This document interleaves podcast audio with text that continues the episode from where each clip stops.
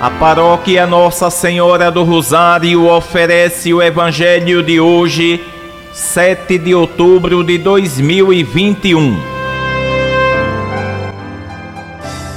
Proclamação do Evangelho de Nosso Senhor Jesus Cristo, segundo São Lucas, capítulo 1, versículos do 26 ao 38. Naquele tempo, o anjo Gabriel foi enviado por Deus a uma cidade da Galiléia chamada Nazaré, a uma virgem prometida em casamento a um homem chamado José. Ele era descendente de Davi e o nome da virgem era Maria. O anjo entrou onde ela estava e disse: Alegra-te, cheia de graça, o Senhor está contigo. Maria ficou perturbada com estas palavras e começou a pensar qual seria o significado da saudação.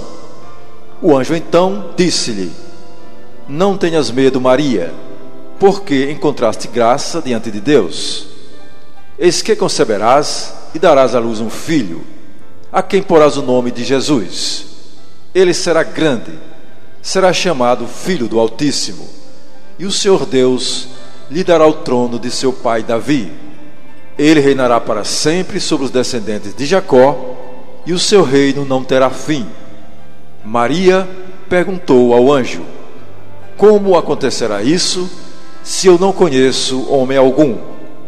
O anjo respondeu: O Espírito virá sobre ti, e o poder do Altíssimo te cobrirá com sua sombra.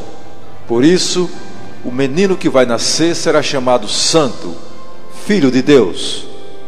Também Isabel, tua parenta, concebeu um filho na velhice. Este já é o sexto mês daquela que era considerada estéril, porque para Deus nada é impossível. Maria então disse: Eis aqui a serva do Senhor, faça-se em mim segundo a tua palavra. E o anjo retirou-se. Palavra da salvação.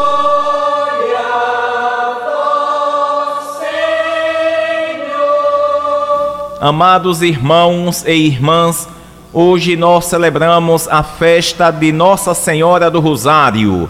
Como nós bem sabemos, é a padroeira de nossa paróquia e a ela nós nos voltamos com muita dedicação.